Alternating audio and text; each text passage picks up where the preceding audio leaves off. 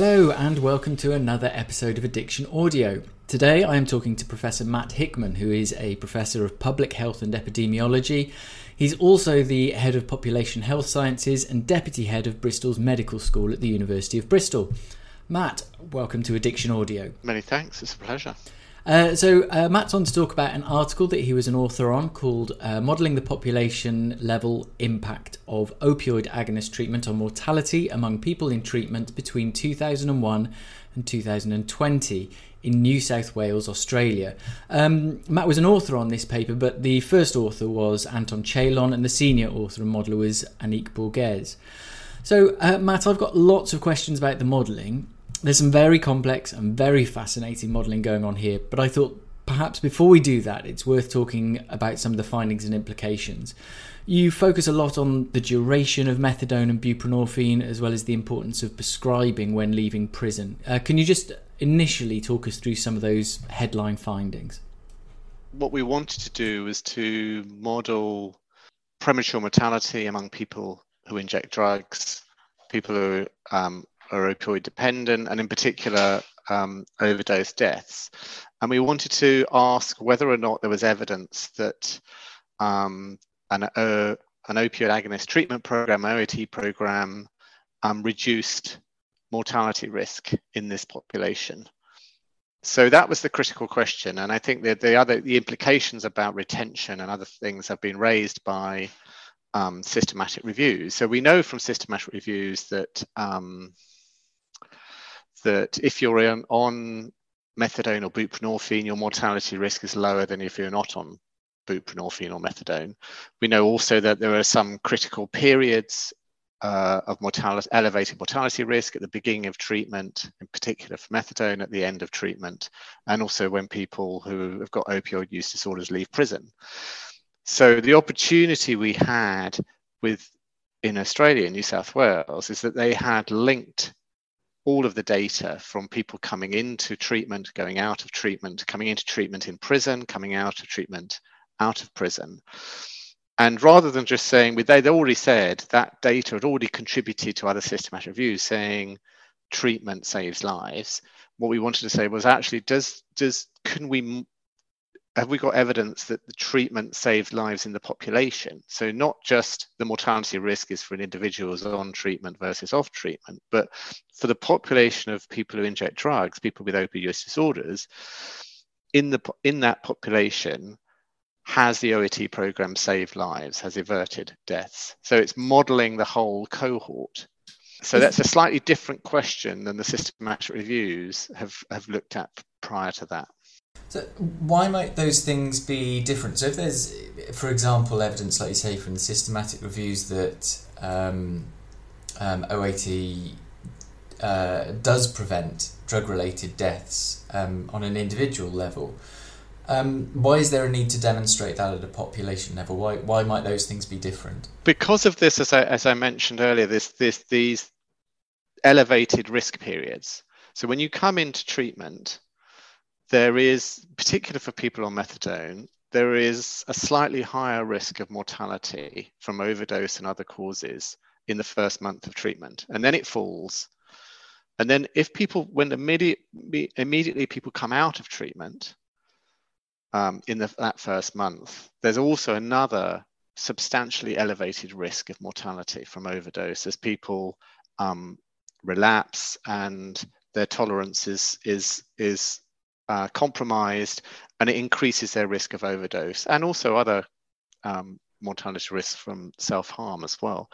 So because you've got these two critical risk periods at the beginning of treatment and out of treatment, some models, some sort of theoretical models, not not empirical models, have suggested that if if people are not retained on treatment for long enough, the number of deaths in the population may not go down as a result of O A T. And in fact, because if people are circulating in and out of treatment and duration is too low, then given these elevated risk periods, it's unlikely that they are going to drive down the number of deaths in the population.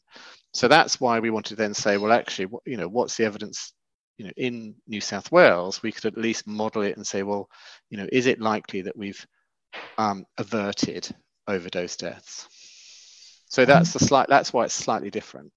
Yeah, that makes sense. Um, and, and you also, you, you looked at overdose deaths, but you also looked at other, um, some drug-related deaths and all-cause mortality.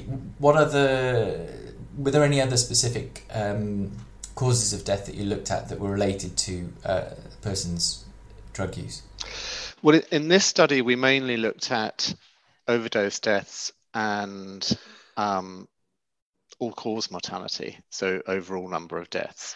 But the other critical from the systematic reviews, the other critical um, uh, acute cause of death is self-harm.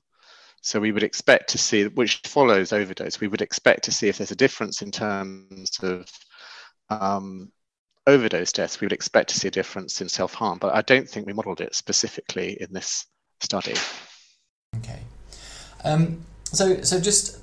Uh, still on those findings, you, so the I mean the paper's fascinating, and it, and it talks about the absolute number of deaths that that had been uh, prevented and that would be prevented. So um, were there findings around how uh, people delivering this kind of treatment, O A T treatment, um, uh, methadone and buprenorphine, um, might increase that number um, of, of preventable prevented deaths? Yeah, so I guess that, you know, in it. What we were trying to, so what we were trying to do in this study was to model the counterfactual of how many deaths there would be if there hadn't been any opioid agonist treatment. So, you know, I'm not, you know, in, in theory, you know, the ideal model would be a trial in which you have O A T versus no O A T in a population.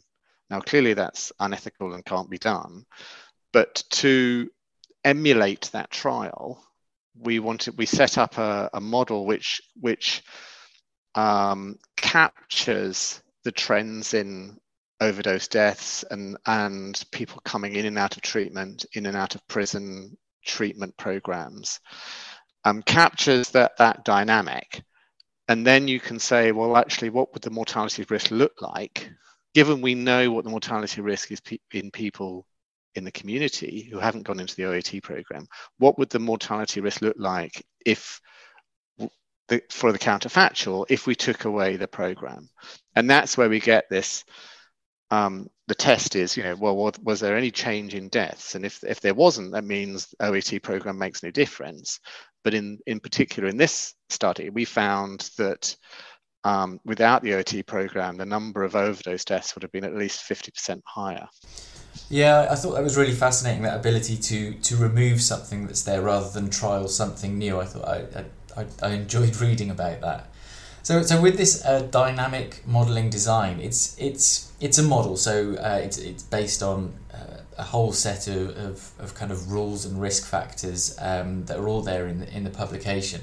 But it's also based on data from real people. How do you kind of match the kind of hypothetical risks against kind of real life individual data? Well, I think that's that's that was that's the critical difference in in in the in the in the model, if you like, is that it is actually fitted to real to, to a real cohort. So we're describing the mortality risk in all people who have ever entered the um, opioid agonist treatment program over a sort of ten-year period in Sydney, New South Wales. So that's so, so it's actual real empirical data, and, and, and it follows that they're we're looking at their mortality risks and the number of deaths that occurred in that cohort in and out at the different periods, in and out of treatment, in and out of prison. Um, so it's not like we've done models before, theoretical models which say, you know, if we increase the opioid agonist treatment program and we increase duration at a certain point, what impact would that have? But that's not, it's rarely based on actual real data. So we like to make this sort of, if you like, you know, there's modeling and there's modeling, and this model is around, is actually is based on real empirical data.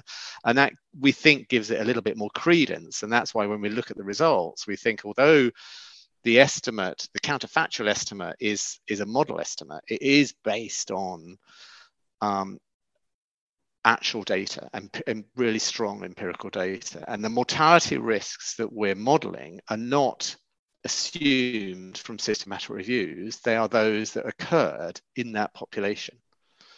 So that's what makes it a little different. So what we're really modeling is the counterfactual. And we have to, if you like to, in order to model the counterfactual, you have to be able to model the, the actual data, the empirical data. So you build a model that replicates the trends in the data you observe in the data in order to be able to take away the exposure, the O A T program, in order to then estimate what the mortality risk would be without it, if that makes sense. And that it takes a long time.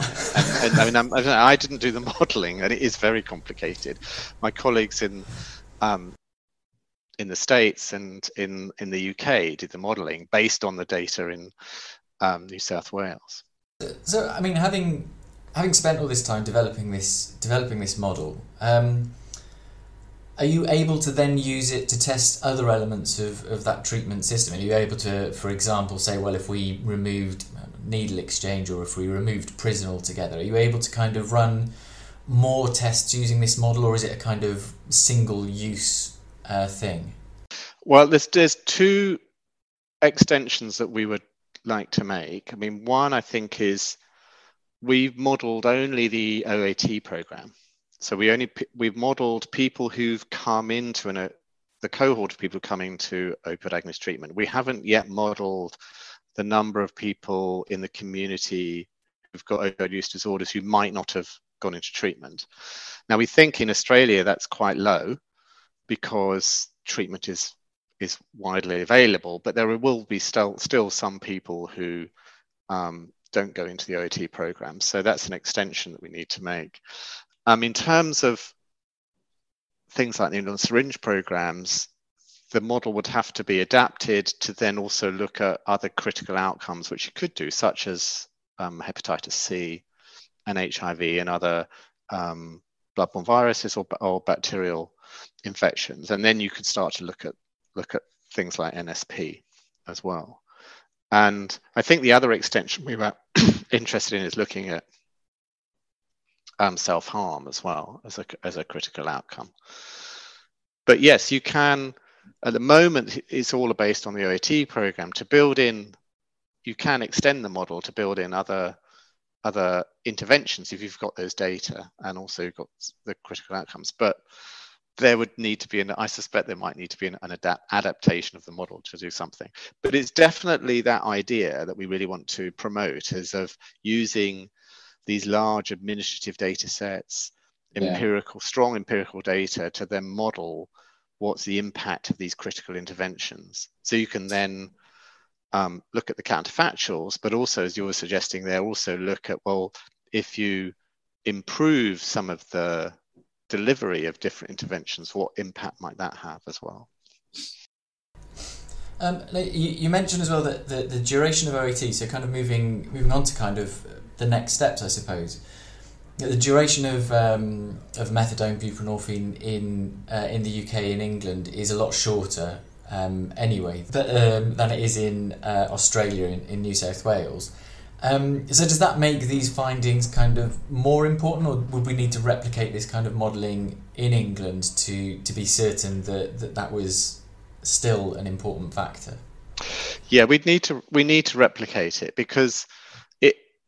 The key is that it's based on the actual mortality risk in, in the population. We couldn't just say, based on this model, we think um, the U K is having less effect than it is in New South Wales because the mortality risk is different in different periods in and out of treatment in the U K than it is in New South Wales. So the idea being, well, what we should be doing is replicating this model, but to the U K setting, to the U K um, um, linked administrative data sets we got here. And we'll certainly be doing that in Scotland because there's there's linked data there. And I, I think there is possibility in England as well. So we hope that that will happen. Whether it's us or some other group, it doesn't matter.